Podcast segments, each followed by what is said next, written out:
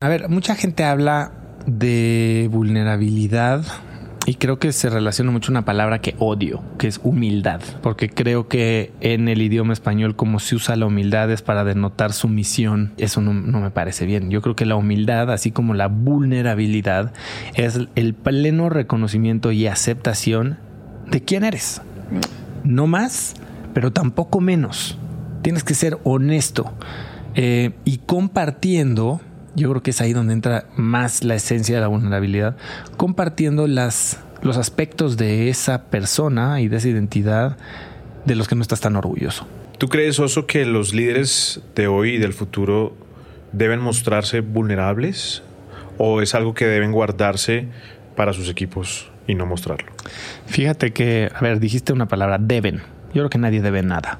Cada quien toma la decisión de si quiere o no quiere y definitivamente es un tema bien delicado, ¿no? Porque ¿qué te da la vulnerabilidad? La vulnerabilidad te permite acortar brechas, establecer lazos y entonces acelerar una comunicación que puede generar colaboración, porque nos conocemos reales, nos tenemos que cuidar menos de sorpresas porque estamos siendo abiertos y eso permite que entonces avancemos. Ahora, el rol del líder tiene ciertos matices que a veces frenan una vulnerabilidad total.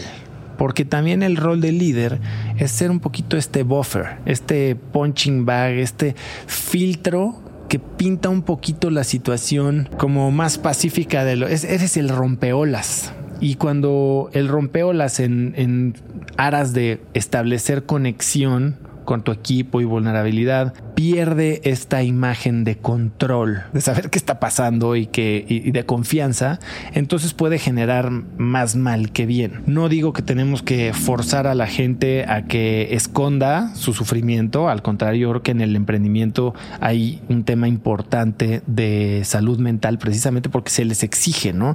Eh, yo como he sido parte de varias comunidades de emprendedores, era muy desgastante cuando sabías que para ti las cosas no iban bien, pero llegabas a un cuarto en el que todo mundo venía a tirar crema y todo mundo menos tú la estaba reventando.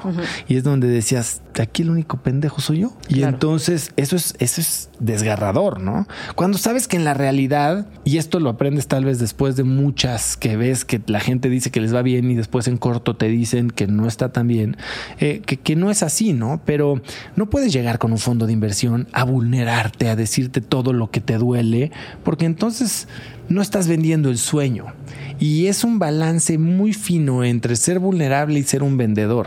Y entre el fake it till you make it, que también es como el opuesto, no hay, no hay nada mal y todo funciona bien, y el ser hiperrealista, tanto que alejas a tus empleados, alejas a tus clientes y oye, te voy a vender, voy a ser vulnerable. La verdad es que el producto que te voy a vender está chafísima todavía, pero bueno, lo tengo que lanzar en lo que voy a experimentar contigo. O sea, esa honestidad brutal, pues mm. tampoco no. Pero si puedes llegar y prometer algo, oye, estamos en una fase inicial.